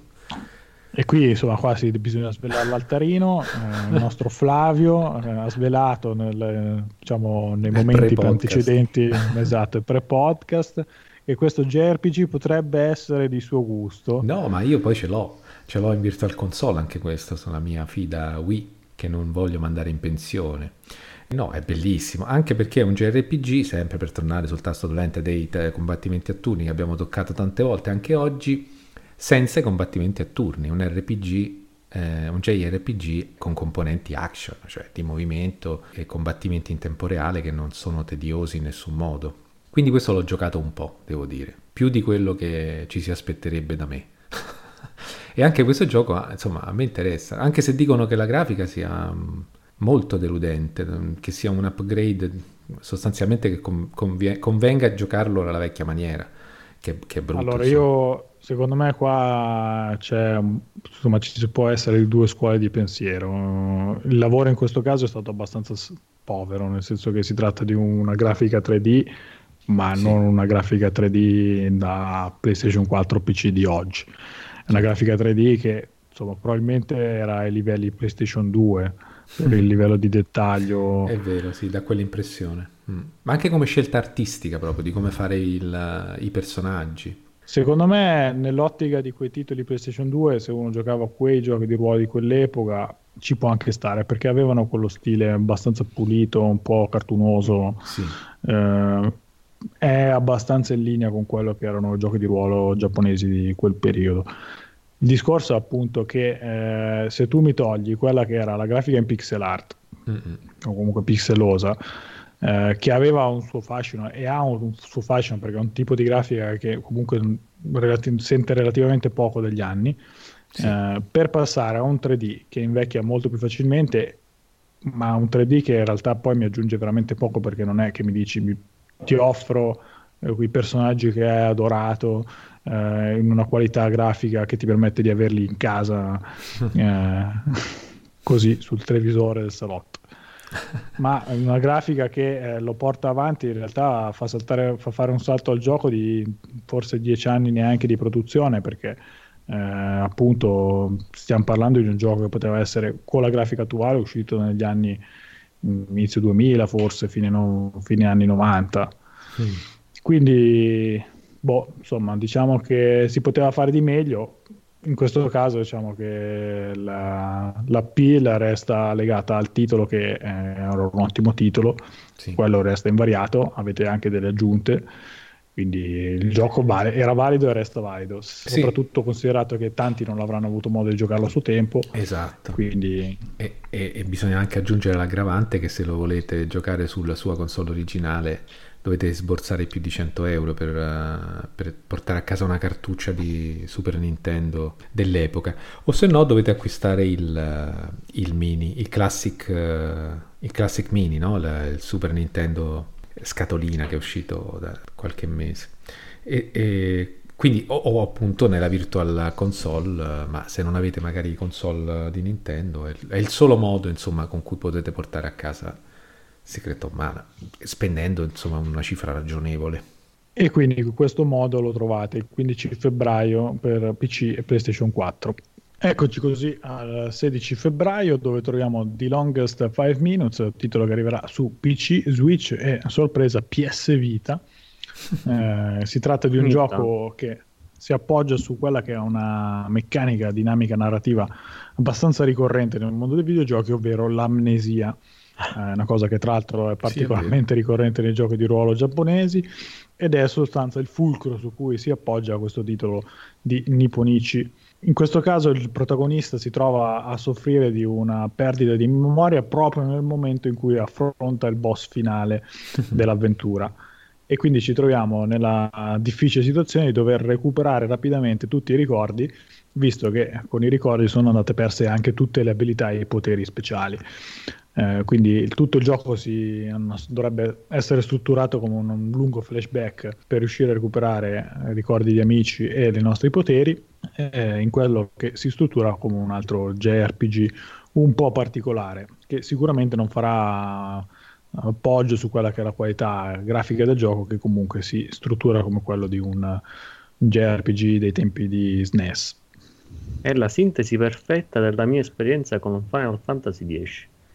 Posato, In che modo? ripreso, ripreso dopo un anno, non ricordavo niente. Ed ero nel bel mezzo di un, di un combattimento abbastanza impegnativo. È perfetto, è la sintesi precisa dell'esperienza di quando tu dici, ma aspetta, questo, questo gioco lo metto un attimo da parte perché è uscito questo o quest'altro, voglio provare questo e passano mesi. Poi ricarichi il salvataggio e non ricordi nulla, non, non sai niente che- che pot- come funzionavano i personaggi, come funzionava il combattimento, que- i poteri che cosa facevano. Sì. È la stessa cosa. È un Ah, ci momentaccio passati- E ricominci Eh, il gioco sì. da capo. Sì. O lo posi definitivamente. È che non bisogna abbandonarli, è questo che abbiamo detto che nel 2018 non faremo Vero. mai. No, questo non si farà mai. Giurin giurello. Se per caso lo avete abbandonato, vivrete anche voi l'esperienza di The Longest 5 Minutes eh, per PC, PS Vita e Switch. Ecco perché si 16 chiama febbraio. 5 Minutes. Esiste. hanno, pre- hanno preso ispirazione. Il 16 febbraio invece troviamo anche Fe, titolo che Fi. arriva per... e allora mi correggo, troviamo Fi che arriva per PC, PlayStation 4, Switch e Xbox One Eh, si tratta di uno dei giochi sviluppati nel contesto di Hihei Originals, eh, un'iniziativa di Electronic Arts che cerca di dare spazio ai prodotti indipendenti, dal quale è uscito già Unravel e eh, dovrebbe arrivare anche il promettente A Way Out. In questo titolo interpretiamo Fi, una creatura che è immersa in una foresta abitata da creature mistiche con le quali può comunicare attraverso versi e vocalizzi che apprende nel corso del gioco. Dovremo così eh, ottenere l'aiuto di queste creature per aprirci il percorso verso nuove aree. Il titolo sembra puntare tanto sulla qualità artistica della produzione, oltre alla libertà d'azione e di esplorazione che offre appunto questa foresta. Vi incuriosisce? Devo dire no. Sin da quando è stato presentato alle 3, ne, ne parlammo allora, eh, mi sembrava sciatto da un punto di vista grafico, vecchio, e ho visto i trailer recenti, non mi sembra che ci siano stati grossi passi avanti. E quindi purtroppo no, devo dire che come interesse no, siamo proprio lontani da, da livelli accettabili, almeno per quanto mi riguarda, ma non solo per un discorso meramente estetico, proprio come tipo di gioco e anche come operazione, che era riuscita molto bene ad Electronic Arts con Unravel, gioco che peraltro io per quanto bello non ero riuscito poi a terminare, ma che qui mi è sembrata proprio un voler uh, così giocare di nuovo anche nella modalità di presentazione alle, alla, alle 3 di quell'anno, adesso non ricordo quale fosse. Mi sembra proprio un voler ricalcare una strada già percorsa, no? puntando anche sull'emotività che ha già pagato, insomma, diciamo, e quindi bisognerebbe provare altro, no? Allora, io ho fatto il percorso opposto, cioè insomma, vado un po' controcorrente, nel senso che quando l'ho visto, come te, sono rimasto un po', come dire, diciamo, non mi ha suscitato nessuna sensazione particolarmente positiva. Appunto, anch'io ho visto un tentativo, un, quello che mi sembrava un tentativo di fare eh, appello alle sensazioni emotive come ha, fatto, ha già fatto con Unravel eh, e come è riuscito con altri titoli tipo i Journey vari, che però insomma era appunto più un'operazione di marketing che un concetto vero. Nel corso dell'ultimo mesetto invece ho visto a partire dalla PlayStation Experience dove era stato riproposto, ho rivisto un po' il gioco e mi sembra avere una, una sua personalità e quindi mm-hmm. no, non ci metterei, non, insomma non è che lo segno come capolavoro del mese, però come gioco da tenere d'occhio come per una potenziale eh, buona uscita di, di febbraio. Mm-hmm. Sì. In particolare anche questa idea di di imparare i versi uh-huh. per comunicare la trovo almeno concettualmente un'idea che può essere, può essere ben, ben riuscita. Poi se anche questa si traduce in una banalità vista e rivista, non lo so, però insomma almeno idealmente lo spazio per sperare lo vedo. Ecco. Comunque sapremo l'esito il 16 febbraio quando fi- uscirà su PC, PlayStation 4, Switch e Xbox One chiudiamo questo 16 febbraio con un altro remake. In questo caso si tratta di Radiant Historia Perfect Chronology che arriva su 3DS. E questo te lo accatti, mi sa, eh? Si tratta di un gioco già lanciato in Giappone nel 2017 e che adesso arriva anche in Europa. Si tratta di un gioco di ruolo giapponese che era stato lanciato inizialmente per Nintendo DS ed era un signor gioco di ruolo era, aveva un'ottima storia e un'impostazione abbastanza classica per quanto riguarda appunto l'aspetto di JRPG. Eh, Perfect Chronology lo ripropone con una grafica rimaneggiata, l'aggiunta del doppiaggio e anche contenuti inediti. In questo caso, per quanto riguarda i contenuti inediti, c'è un'aggiunta abbastanza interessante, sono offerte due modalità di gioco una che vi consente di giocare al gioco originale senza i contenuti narrativi extra, a, potete, a cui potete accedere solo una volta arrivati al New Game Plus, mentre la seconda modalità che vi permette di entrare direttamente nel gioco con i contenuti narrativi extra. Quindi insomma due possibilità sia per godere del titolo nella sua idea originale, sia per godere di questa versione rivisitata. Sì, eh, devo dire che mi interessa, nel senso che non ho avuto modo di giocare al titolo originale per DS, però ne ho sentito parlare più che bene. Quindi mm. ero curioso di recuperarlo, ma al momento è abbastanza introvabile. E quindi con questa versione, diciamo questo remake, penso che sia una buona occasione per recuperare appunto uno, uno dei JRPG che erano di punta tra quelli proposti su DS che pure ne contava un buon numero. Qua ci voleva anche Manu che ci eh, dava sì. magari lei magari aveva provato. Ti avrebbe dato manforte. Dava, Esatto, Ma purtroppo non c'è, aridità sei solo soletto. dei JRPG. Vabbè, vabbè, vabbè. Se volete darmi man forte voi eh, potete prendere Radiant Historia Perfect Chronology per 3DS il 16 febbraio. Noi arriviamo al 20 febbraio, troviamo un'altra riproposizione di un titolo in questo mese, insomma ce ne sono un po', ma sono, visto la, i titoli in questione sono benvenute. Eh, si tratta di Age of Empires Definitive Edition, si tratta in soldoni della remake dell'originale strategico in tempo reale, che è stato sostanzialmente una pietra miliare del genere perché è poi dopo diventato il punto di riferimento di tanti altri titoli dello stesso genere. Qui la questione secondo me è un'altra. Il gioco arriverà con una grafica aggiornata, il supporto al multiplayer e tante piccole aggiunte che allargano, per esempio, dovrebbero allargare la campagna per singolo giocatore, però eh, forse è un gioco che non attendo in modo particolare, visto che è già da qualche anno che è disponibile una remastered HD del secondo capitolo, che eh, almeno Sì. per quello che penso io è eh, il primo migliorato sotto diversi aspetti. Di conseguenza, insomma, diciamo che questo titolo nello specifico forse non era tantissimo atteso perché se volete tornare nel mondo di Age of Empire trovate già facilmente eh, il secondo capitolo in HD e eh, insomma in periodo di sconti si può accaparrare persino a prezzi particolarmente abbordabili. Da sottolineare che Age of Empires Definitive Edition arriverà solo su Microsoft Store perché Microsoft non è riuscito a trovare l'accordo con Steam per la pubblicazione su Steam. A detta di Microsoft, Steam non gli ha concesso la possibilità di unire il- la player base dei due diversi store e quindi per non dividerla ha deciso di tenere il gioco solo su Microsoft eh, Store. Non so tu se voi avete giocato Age of Empire. Il, Silenzio di il tomba. 3. Il Ti era 3, sì. piaciuto? Per quel poco che ero riuscito a giocarci, sì. Però, ripeto, sono sempre giochi strategici. È un'altra tipologia di giochi che mi piacciono, ma non ci so gio- completamente giocare. Qualche missione della storia iniziale sì, l'ho fatta, qualche partita libera. E sono, sono bei giochi, lo riconosco, lo- e obiettivamente sono bei giochi. Poi, specialmente di Age of Empire, sono appunto la, la quintessenza. Però sono, hanno bisogno di una certa dedizione che non, non lo so, non riesco io forse a, a, A impiegare, sì, a ammettere. Infatti, solitamente gli acquisti che, che qualcuno l'ho acquistato, specialmente la, la versione HD della- del 2, sì, l'ho acquistata, ma per regalarla alla mia ragazza, che lei va invece matta per questi giochi. Se volete recuperare primo Age of Empires nella sua Definitive Edition lo trovate il 20 febbraio. Noi contiamo il 20 febbraio con quello che è il mio ma anche no del mese. No, Qua ribadisco- ma stai scherzando? No, non, non- non sto Ma non scherzando. possibile.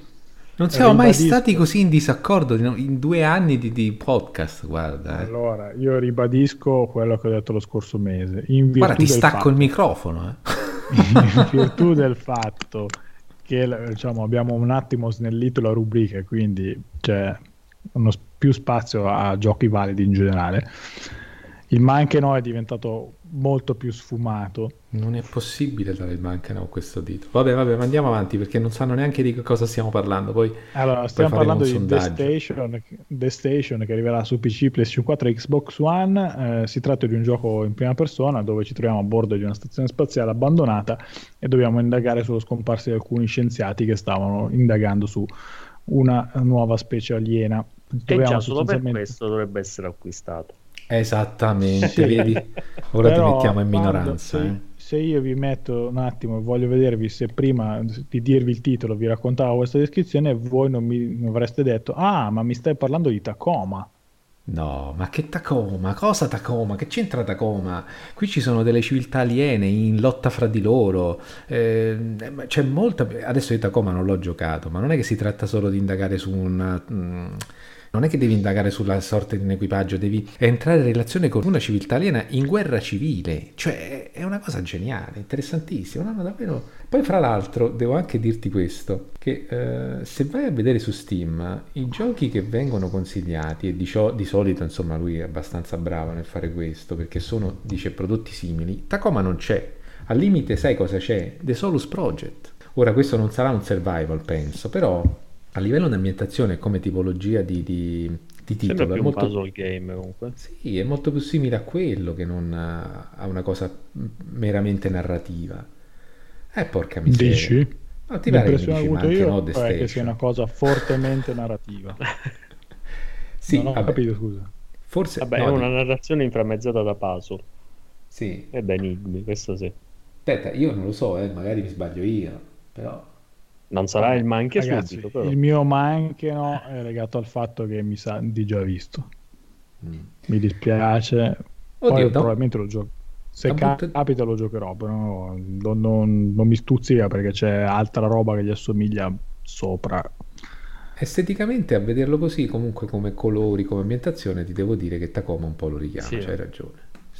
Sì, però ecco, Sì, ma anche dovrebbe anche essere sostanzialmente un mezzo walking simulator con elementi di puzzle, siamo d'accordo, però insomma l'impostazione resta quella. Tu che sei in una stazione abbandonata devi indagare su gente che è scomparsa, motivi poi metteteli voi, però sostanzialmente diciamo, la premessa è abbastanza simile. Ecco. quindi dici raccolta di indizi, testi da leggere, cose così.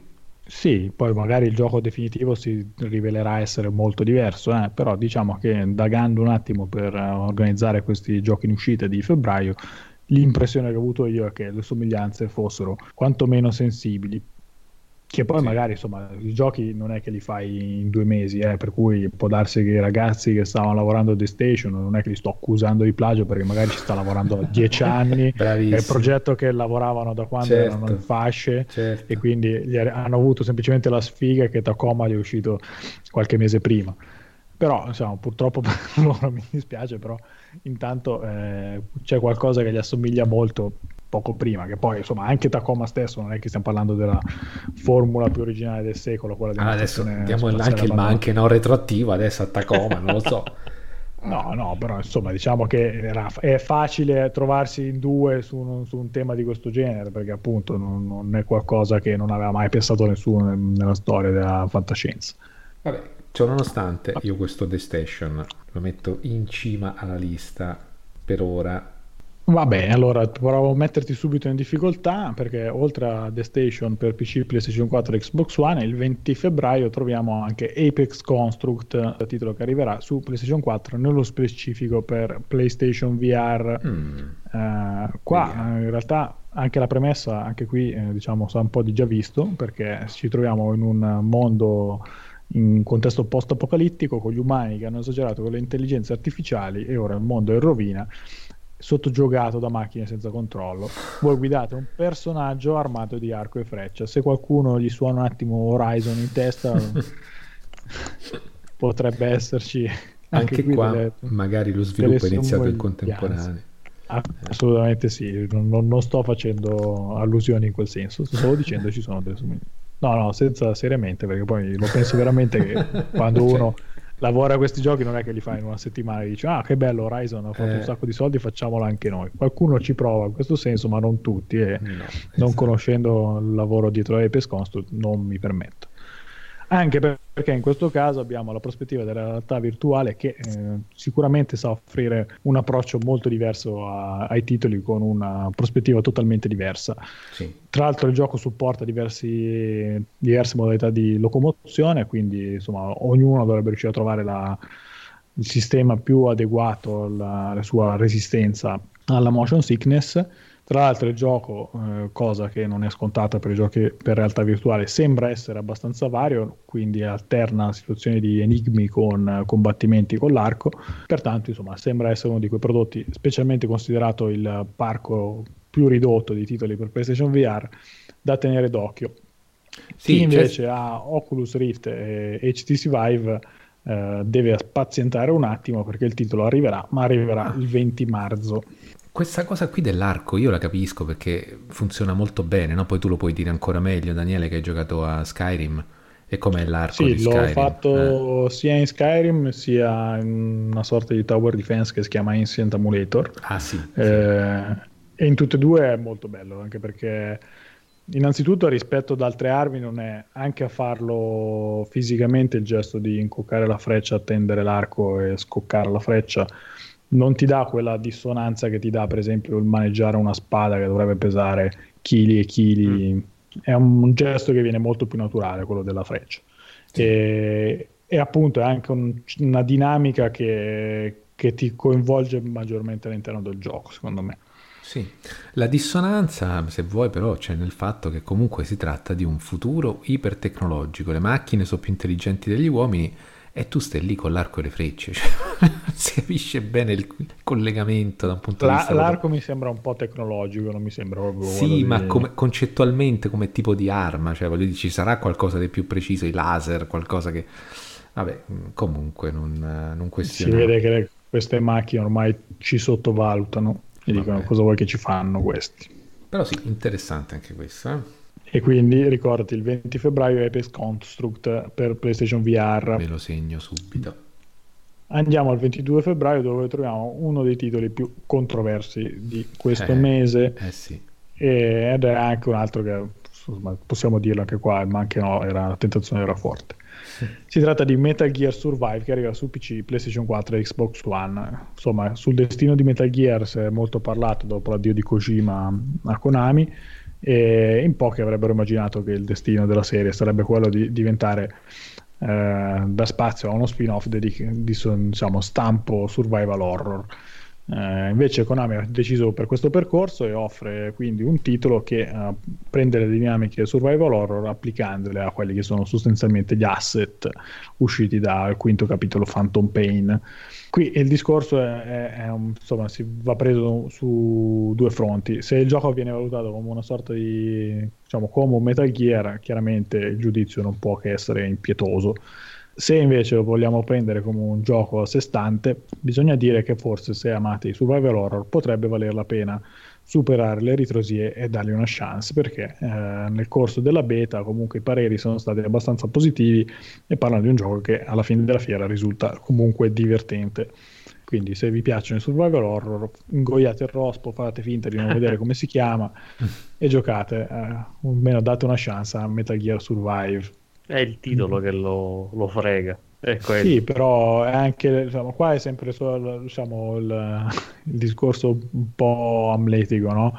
Eh, cosa fai? Rinunci a quello che è uno dei brand eh, più famosi eh, di tutto il panorama dei videogiochi e quindi ti dà altrettanta visibilità per essere coerente, oppure sei coerente e magari il tuo titolo non se lo fila nessuno perché non ha dietro un, un brand di questo peso. Non lo so.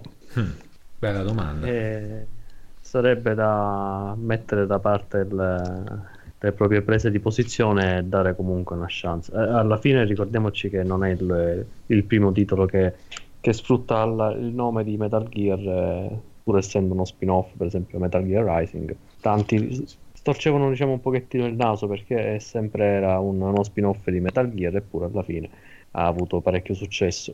Sì, quello è, è riuscito bene, però secondo Sì. me c'erano indubbiamente molte perplessità anche su, Sì. su di quello, però secondo me in quel caso hanno- a superare le- i timori ha aiutato il fatto che ci lavorava una un team comunque rinomato che era Platinum E pla- Ah, sì. e, e che comunque il gioco si vedeva che c'era un impegno produttivo dietro. Qua eh, arriva dopo un momento traumatico come l'addio di Kojima. Eh, con un gioco che non fa mistero di riciclare buona parte dei contenuti di Metal Gear 5 e quindi insomma si tratta di un gioco a minimo sforzo produttivo ricalcando quello che è uno dei generi più in voga del momento. Quindi diciamo la puzzetta di eh, operazione commerciale è diciamo, abbastanza più, Sì, più forte questo sì. qua. eh. Però appunto insomma il gioco se vi piace il genere potrebbe anche valere la candela. Chiama la puzzetta. Sì, è abbastanza un tanto. diciamo. Se volete dargli una chance, eh, trovate Metal Gear Survive per PC, PlayStation 4 e Xbox One il 22 febbraio. Sempre il 22 febbraio troviamo Sword Art Online Fatal Bullet, titolo per PC, PlayStation 4 e Xbox One. Si tratta di un altro titolo dedicato all'universo di Sword Art Online che già conta diverse trasposizioni videoludiche e qua prova un po' a rimescolare le carte. Dopo aver riproposto in diverse salse eh, le avventure del protagonista Kirito, eh, qua ci troviamo a creare un nuovo alter ego che vivrà una nuova storia in quello che è il eh, morpg del gioco Gangelo Online. Cambia anche quella che è la struttura del gameplay, che passa dall'essere quella di un eh, combattimento in tempo reale all'arma bianca ha, sostanzialmente quello che è uno sparatutto in terza persona. Probabilmente non si tratterà del gioco del secolo, però insomma se vi piace la serie originale di Sword Art Online, qua troverete sicuramente le comparsate dei personaggi più noti della serie che dovrebbero far contenti gli appassionati. Noi continuiamo che non sono 23... Noi continuiamo il 23 febbraio dove troviamo un altro indie interessante di questo mese che si chiama Past Cure che arriva su PC, PlayStation 4 e Xbox One.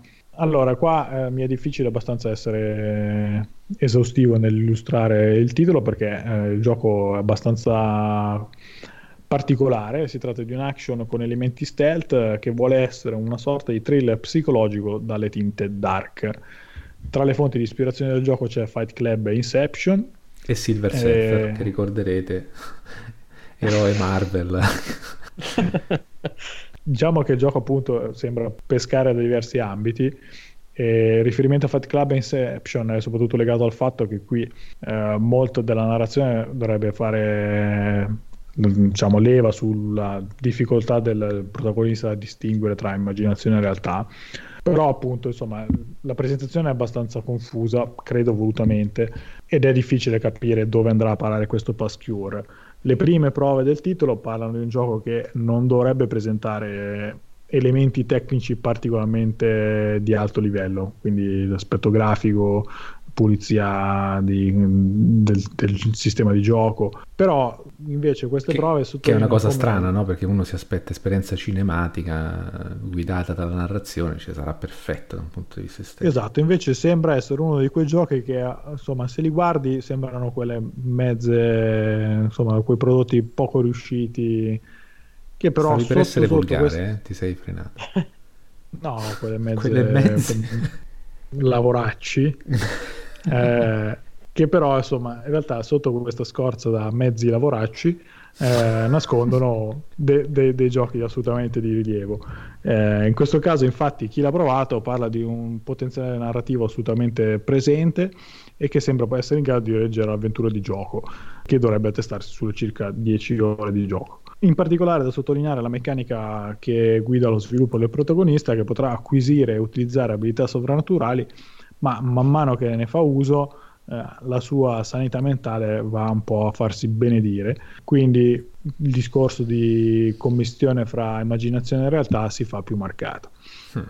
Insomma, un gioco decisamente particolare che possiamo solo aspettare il 23 febbraio per capire eh, cosa ne uscirà. Vi incuriosisce? Sinceramente sì, no, però sentiamo Ale. Perché ah, beh, il protagonista ricorda quello di ecco. V-Rain. Ah, ecco, sì, lui è uguale, è identico. sì, vabbè, ci sono a parte alcune scene di sparatoria sia alla Max Payne 3. Eh, però, non lo so, è graficamente abbastanza anonimo. È da vedere però come viene sfruttato appunto la, il fatto della sanità mentale nella, a livello del, del gameplay perché comunque vedendo i trailer sembra abbastanza vario come, come situazione di gioco. Secondo me è uno di quei, di quei titoli che mh, mm, puntano più sul, appunto, sul, sul, gameplay stesso che sulla, sulla, sulla, grafica vera e propria. Quindi è da vedere un pochettino come, come risulterà. Potrebbe essere una, una, perla nascosta, non lo sappiamo. O magari una show fake. Un mezzo, un mezzo lavoraccio. lavoraccio. Arriviamo così al 27 febbraio, siamo quasi a fine mese, dove troviamo Gravel, eh, titolo per PC, PS4 e Xbox One, e si tratta di un altro titolo di Milestone che questo mese presenta ben due giochi. Però abbandonate invece la simulazione del Supercross, passiamo qua a un titolo decisamente arcade, dove ci troviamo a guidare dei mezzi a quattro ruote sullo sterrato e fuori pista. Uh, qui il gioco appunto vuole essere votato totalmente al divertimento e all'immediatezza con eh, aree totalmente esplorabili e ricche di eventi da affrontare, ma presenta anche circuiti e arene reali. Tra l'altro il gioco segna il passaggio alla Real Engine, quindi eh, dovrebbe offrire un dettaglio grafico più accurato. Bisogna dire insomma, che i giochi di corsa arcade non mancano e quindi Gravy la dovrà un po' sgomitare per farsi spazio tra i concorrenti, però sembra anche avere le qualità per riuscire a ritagliarsi il proprio spazio. Bello, sì. Sì, sì, questo mi, mi, stuzzica tanto. Mi ricorda molto quella sensazione di guida così a vederlo a impatto. Primo impatto di Motorstorm, no? Evidente. Se vi volete buttare su Gravel lo trovate il 27 febbraio su PC, PlayStation 4 e Xbox One. Noi andiamo all'ultimo gioco con data di febbraio, che arriva appunto il 28 febbraio ed è Moss, titolo per PlayStation 4, nello specifico PlayStation VR. Insomma, in questa rubrica, in generale nel podcast e anche nei nostri articoli sul sito, abbiamo spesso parlato di come i giochi eh, in, in realtà virtuale possono beneficiare anche della terza persona. Eh, si tratta di un gioco infatti anche Moss che eh, sfrutta questa impostazione mettendoci, eh, permettendoci il controllo di questa piccola topolina che eh, si muove una foresta tra alberi giganteschi e piante che la sovrastano. È un titolo che è riuscito subito a, diciamo, a cogliere la nostra attenzione con la sua presentazione nel corso, credo, di un E3, se mi ricordo correttamente, ma almeno per quanto mi riguarda ha decisamente scalato eh, le posizioni dei giochi che attendo di più dopo essere stato introdotto nelle demo disc 2 che è disponibile su PlayStation. Eh, la demo è assolutamente convincente anche se abbastanza breve però conferma quanto di buono è mostrato nella, nella, demo. Si tratta di un gioco che offre controlli abbastanza semplici, ma soprattutto è veramente adorabile da, da guardare con PlayStation VR e sembra avere un, diciamo, un buon equilibrio tra le fasi di combattimento comunque molto semplici e l'utilizzo della, della PlayStation VR per uh, quanto riguarda gli enigmi ambientali. Resta il dubbio, diciamo, un po' classico per quanto riguarda i giochi VR legato alla longevità, perché il gioco potrebbe anche rivelarsi piuttosto breve e con diciamo, poco o nulle motivi di di rigiocarlo una volta completato, però intanto ha sicuramente attirato la nostra attenzione. È eccezionale, se riescono a mantenere la varietà, che già nella, nella demo, Daniele, non so se sei d'accordo, pure se breve, c'erano un paio di passaggi davvero già, già sì, stimolanti sì. No? da un punto di vista sì, proprio del puzzle. Devo dire che se da un lato mi è parso semplicistico il sistema di combattimento, che mi è sembrato abbastanza ridotto ai minimi termini, ovvero sì. se no un tasto per scansare la, gli attacchi e un altro per attaccare e basta. Sì. Appunto il, il, discorso degli enigmi ambientali mi sembrava strutturato molto meglio. Aggiungerei inoltre che è strutturato in una maniera tale per cui eh, già insomma, la demo inizia sostanzialmente con questa topolina che esce dalla foresta e viene in pratica a salutarci, permettendoci di realizzare tramite il riflesso nell'acqua che noi siamo questa sorta di spirito che sembra uscito dai disegni Miyazaki. di Miyazaki della sì. città incantata. Vero. Questa introduzione e il fatto che bisogna un attimo aiutarla per superare queste fasi crea anche quel diciamo, senso di empatia tra te giocatore e questa topolina che tu insomma stai tu sei nel gioco e stai attivamente esatto. cercando di aiutarla esatto, e quindi insomma esatto. crea anche questa affezione che è un valore aggiunto per quanto riguarda il titolo sì, e ancora di più la fine di questa demo, che penso non è che tipo, dobbiamo preoccuparci di spoilerare una demo, se no siamo veramente alla frutta. Ecco, alla fine della demo mi ricordo che c'è un momento anche di tensione generata da buio e la presenza di un serpente che non si sa bene eh, dove stia. Quindi anche questo sarà un elemento sicuramente sfruttato nel, nel, nel gioco finale. E que- questi sono gli aspetti poi amplificati no, dalla, dalla, realtà virtuale, anche quelli di componenti di pericolo no, imminente, ma proprio di minaccia fisica concreta. E anche questo appunto è un elemento forte che abbiamo trovato nella demo e ci auguriamo che sarà nel gioco finale. Ce lo auguriamo, io mi auguro appunto anche eh, che il gioco regga un po' anche sul discorso longevità e con Moss il 28 febbraio abbiamo chiuso i titoli di cui sappiamo una data Abbiamo un altro gioco per questo febbraio che dovrebbe arrivare nel corso del mese, ma non sappiamo esattamente quando. E si tratta del primo episodio di The Council che arriverà su PC, PlayStation 4 e Xbox One. Si tratta di una nuova serie episodica pubblicata da Focus Home Interactive e sviluppata da Big Bad Wolf.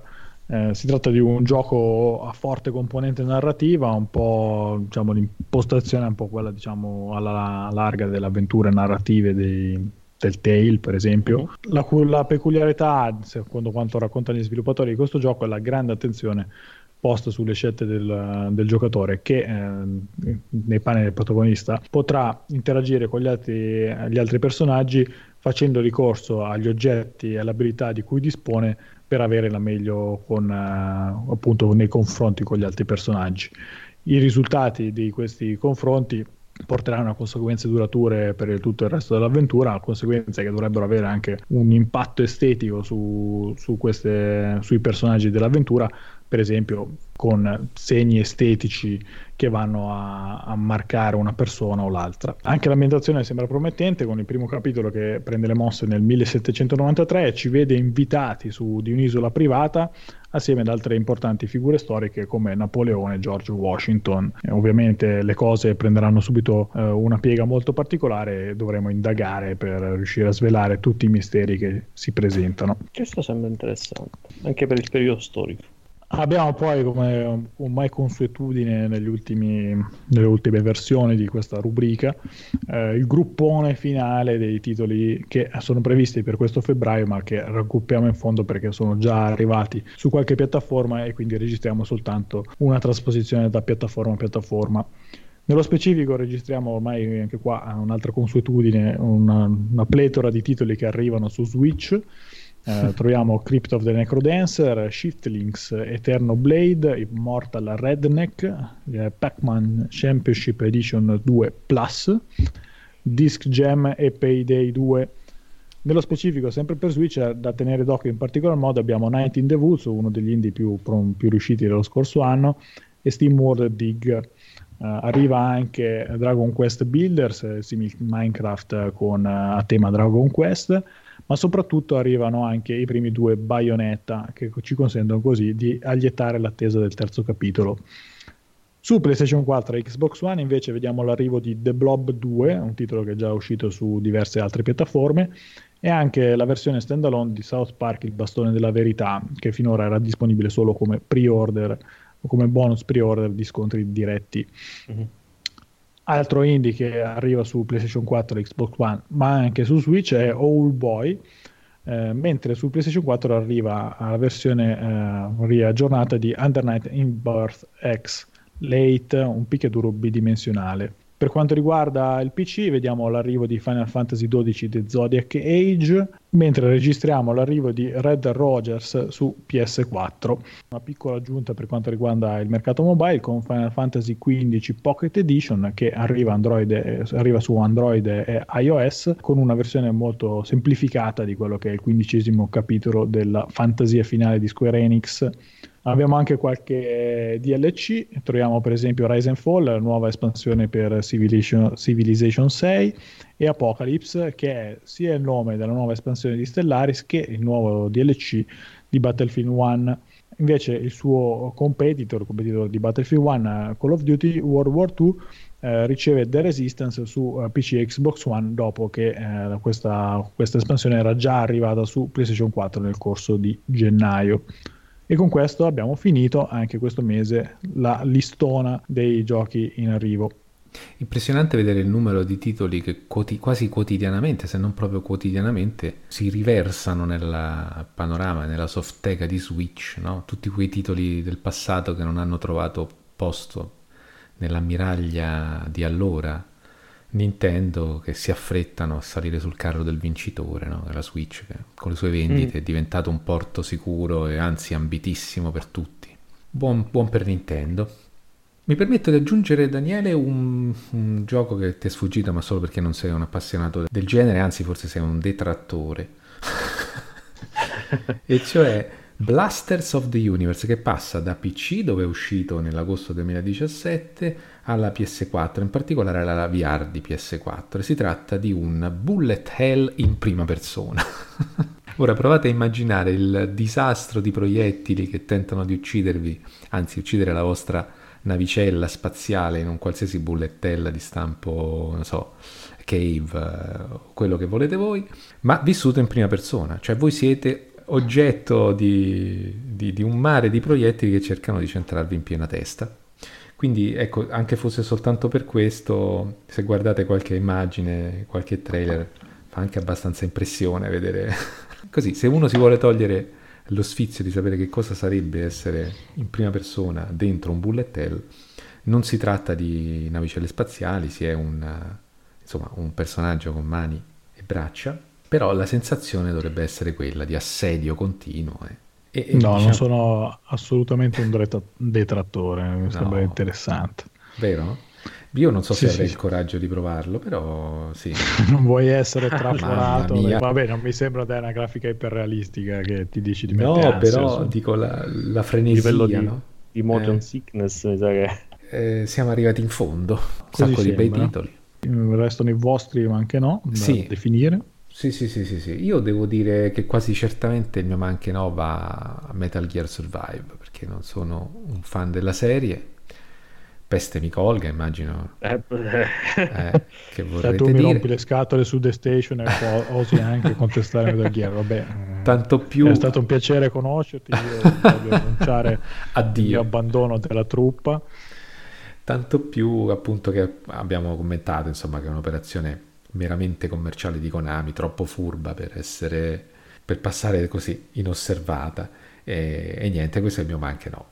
Secondo me hai solo paura di cominciare la, la saga di Metal. Ma sai quante volte ci ho provato? E, e, e innamorartene. Ci ho provato col 2 che è bellissimo, quell'inizio su, sulla nave, è, è, pazzesco con quella pioggia.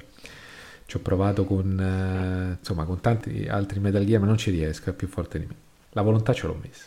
Eh, eh, il mancheno mio va invece a The Seven Deadly Sins Kings of Britannia ma per diverse ragioni. me lo so perso. È un... L'ho rimosso. Questo è del tuo manchia Ma anche non esiste.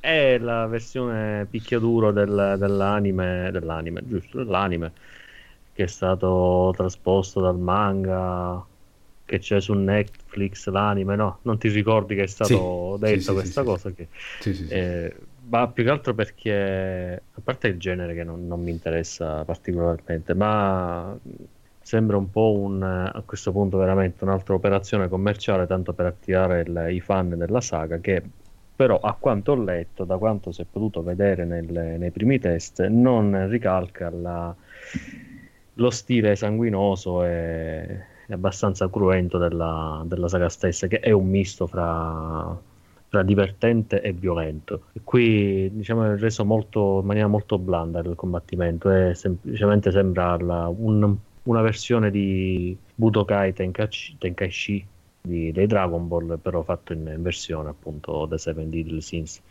insomma, non, non mi convince. Non mi interessa e non mi convince. Va bene. Eh, che cosa vogliamo agguantare di questi bei titoli di febbraio? Mese ricchissimo, no? rispetto a gennaio soprattutto, che era proprio l'offio, l'offio.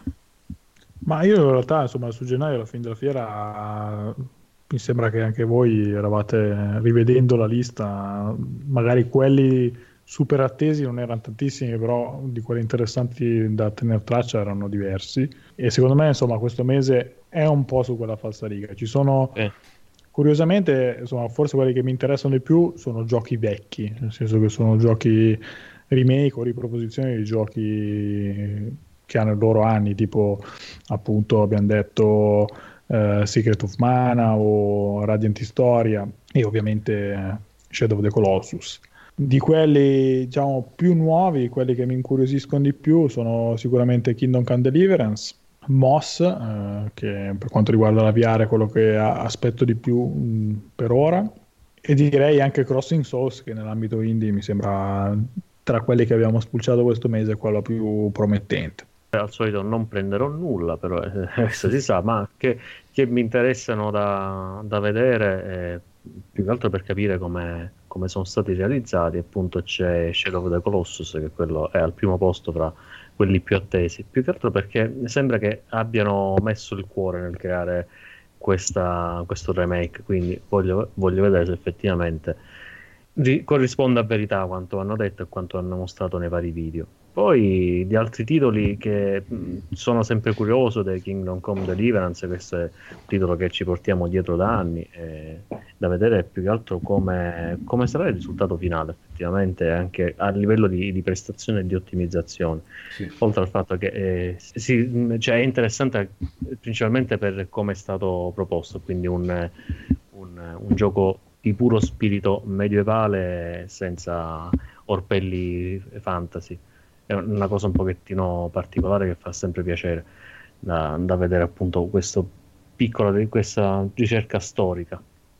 Mm, Sì. Poi peraltro anche Past Cure è da, da vedere come, come risulta Mm. se è semplicemente una- un insieme di, di scene messe a casaccio di situazioni caotiche, oppure se ha quel minimo di filo conduttore che ti riesce a prendere nella narrazione. Perché graficamente abbiamo decretato che è, è abbastanza insignificante, però a livello narrativo spesso Quello e vedere belle Past cose. Cure e The Council sono quelli che ho più curiosità di vedere cosa hanno tirato fuori. Sì, è The Council, sì, quello pure. Allora, io invece volevo fare un raggruppamento per quanto riguarda titoli che in qualche modo offrono qualcosa di nuovo, eh, diciamo anche e soprattutto come spunto, e quindi mi stuzzicano da quel punto di vista lì per l'originalità, a dispetto di quello che dice Daniele, con il suo ma anche no, oltraggioso. E metto in- sicuramente eh, in questo senso in cima all'interesse eh, The Station, eh, per questa cosa delle civiltà aliene, di una civiltà aliena scoperta in una fase di guerra civile, cioè io non mi ricordo che sia mai successo. Guarda, cioè, se vuoi giocare a Mass Effect Andromeda dell'anno scorso succede la stessa cosa, però fai tu. No, È un gioco troppo, lungo. Gioco troppo Ecco. lungo. Ehm, Questo. e poi questo era già in sviluppo, tutto. era già in sviluppo Daniele, non è che... Ma io non sto contestando questa cosa, sto contestando che tu mi dici che è una cosa Ma nuova, io parlo magari me. è splendida. Non conosco tutte le te- figure di trame di fantascienza, sarà pieno anche nei- nei- nei- nella letteratura di fantascienza, sarà pieno di tutto. Però a, a conoscenza mia posso dire che nel mondo dei videogiochi mi sembrava una- uno spunto interessante. Quindi questo, poi anche metterei per lo stesso motivo anche We Were Here Too, questa cosa di essere in due, comunicare col walkie-talkie, dover uscire da un castello insieme, mi sembra anche qui uno spunto originale. E, ehm, e Moss in quanto tale, perché appunto c'è questa doppia dinamica di gioco che mi sembra che sia molto ben implementata, almeno a giudicare dalla famosa demo di cui abbiamo già tessuto le lodi. Però se devo dire un titolo che mi stuzzica proprio tantissimo l'interesse, non posso fare a meno di citare Crossing Souls, perché voglio vedere che cosa hanno combinato e devo dire che è vero che eh, anche lì spesso si, si eccede no? Nel nella nostalgia, nel richiamare furbescamente certi, certe icone, certi stilemi anche nella, nella- nella raffigurazione grafica che richiamano i, non so, i disturbi del i VHS. Però eh, mi sembra che ci sia moltissimo da, da scoprire in questo titolo. E quindi sì, con tutta probabilità prenderò Moss al, al primo giorno, ma anche Crossing Souls è, è un candidato.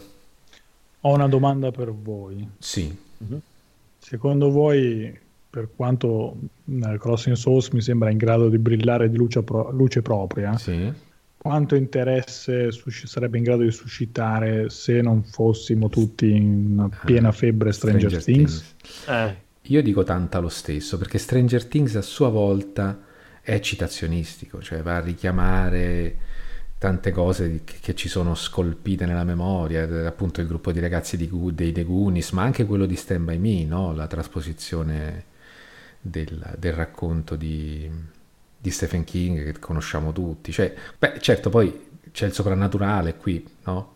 Perché appunto si va in un'altra dimensione, quindi sì, sicuramente ha influito, questo senz'altro. Però anche qui, Sì, magari lo un sviluppo è iniziato prima di Stranger Things e quindi non possiamo dire che si avvantaggia in ma avrebbe- consapevole. avrebbe attirato, secondo me, comunque, magari mh, una fetta minore di pubblico, però avrebbe comunque attirato perché il, il periodo degli anni 80 viene sempre richiamato in qualche modo. Eh, addirittura ci sono correnti Esatto. musicali come il Synthwave che hanno parecchio successo, sono bei pezzi. E quindi mi sa che trae vantaggio da entrambe le cose, sia il periodo storico che ha il suo perché, e poi effettivamente Stranger Things eh, Beh, sì, diciamo, darà la, male non fa. tirerà, sì, darà una- un'altra manina per eh, attirare l'attenzione, specialmente visto la- il contesto narrativo.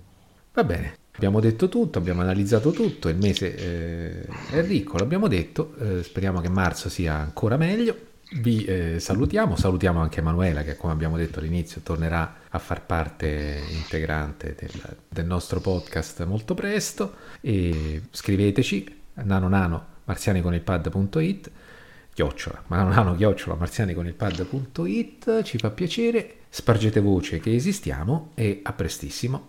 E io però prima di salutarvi, soprattutto per quelli che hanno avuto la pazienza di arrivare fino qua, ho un piccolo avanzo del mio Humble Bundle di gennaio. Eh, tra i giochi così, proposti, eh, no, vabbè, voglio essere, vogliamo essere onesti. Eh, tra i giochi proposti nell'Humble Bundle è presente anche Sleeping Dogs per, eh, per Steam, titolo che io ho già possedevo già, ho già platinato su PlayStation 3 e Oh, quindi fanatico. di questo codice, questo codice posso comunque lasciarvelo volentieri a chi eh, appunto ha avuto la pazienza di arrivare fin qua ed è interessato a questo gioco che chiaramente non è freschissimo. Vi dico quindi il codice che è Firenze 8 Ancona Xilofono Pisa Bologna Como Ancona Imola 5 0 Ancona Firenze Firenze 3 e via. Se, se vi va ancora di giocare a questo gioco e non l'avete ancora recuperato su nessuna delle 40 piattaforme e eh, offerte gratuite, Io sto sono ridendo per lo xilofono.